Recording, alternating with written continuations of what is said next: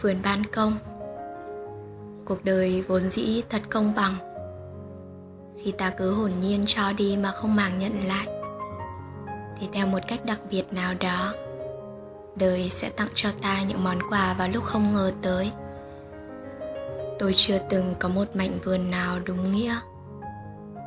Nhưng vì thích trồng cây, trồng hoa nên tôi, nên sống ở đâu tôi cũng tự tạo cho mình một mảnh vườn nho nhỏ vài chậu cây kéo sát lại gần nhau, vậy là thành vườn. Miễn là có một khoảng xanh cho ta chăm bón tưới tắm mỗi ngày. Nơi nào ta tự tay trồng những cái cây để rồi có thể trốn vào đó ngắm hoa, ngắm lá, thì nơi đó là vườn, đơn giản vậy thôi. Tính tới giờ, tổng cộng tôi đã có hai cái vườn. Đều là vườn ban công cả.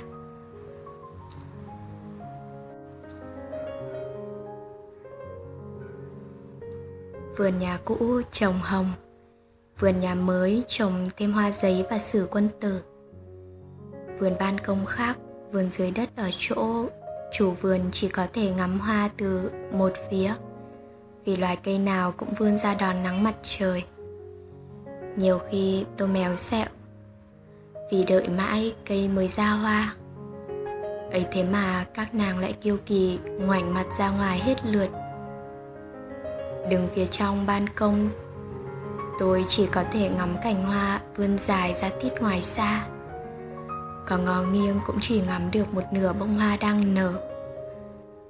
Ban đầu quả thật cũng có chút ấm ức, nhưng rồi tôi quen dần. Vẫn cảm thấy sung sướng khi chờ hoa nở. Chẳng biết form hoa tròn méo ra sao, nhưng chỉ cần nghĩ ngoài vườn có hoa đã thấy đủ thích thú rồi.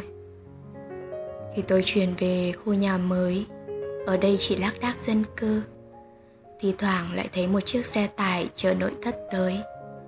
Vậy là lại thấy vui vui vì sắp được đón thêm hàng xóm. Buổi tối chỉ cần đếm những ô cửa, sáng đèn là biết còn bao nhà trống.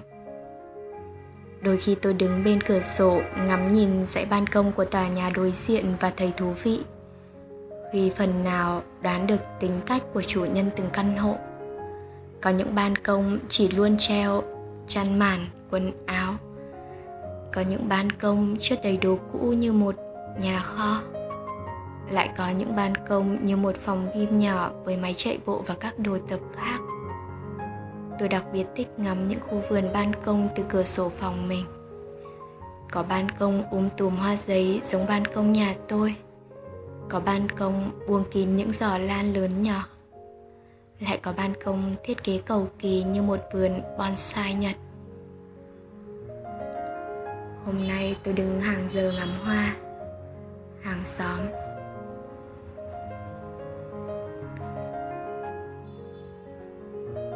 Là vì ban công tranh trách vườn tôi trồng một dàn hồng leo. Nắng lên rực rỡ, làm hàng chục bông hoa bừng nở cùng một lúc những bông hoa đỏ thắm mà tôi đoán là hồng cổ Hải Phòng. Nổi bật trên giàn leo làm tôi cứ nhớ mãi về hàng dậu đầy hoa như cổ tích, khiến tôi lịm tim trong chuyến đi chơi Mộc Châu cuối năm trước. Tôi thấy mình số xuân thật. Chẳng tốn công bỏ sức chăm cây mà giờ được đứng ngắm hoa thật đã. Còn chủ vườn kia chắc cũng giống như tôi, đôi lúc chỉ vui với cảm giác ngoài vườn có hoa, chứ nào đâu được mục sở thị. Được hít hà những bông hoa do mình dày công chăm bón? Bỗng nghĩ tới những ý nghĩa sâu xa của việc cho và nhận trong cuộc sống hàng ngày. Tôi chăm cây và cây nở hoa thật đẹp cho hàng xóm ngắm. Rồi một ngày tôi lại được đứng lặng, thưởng thức hoa trên ban công nhà khác. Cuộc đời vốn dĩ thật công bằng khi ta cứ hồn nhiên cho đi mà không màng nhận lại, thì theo một cách đặc biệt nào đó, đời sẽ tặng cho ta những món quà vào lúc không ngờ tới. Giống như khi, giống như khi ta vô tư giúp đỡ những ma mới ở chỗ làm rồi đột nhiên ta lại thấy mình đang được nâng đỡ bởi bàn tay của một sư phụ giỏi giang nào đó. Đã từng trải qua những tình huống ấy không chỉ một lần mà chỉ tới khi ngắm hoa trên ban công, hàng xóm mới chợt ngộ ra lẽ nhân quả đó. Khi ta vun trồng những hạt giống tốt lành, những người quanh, những người quanh ta cũng đang gieo mầm thiện. Và dù ta và bạn có trồng những cây khác nhau, thì rồi chúng cũng đều cho quả ngọt cả thôi.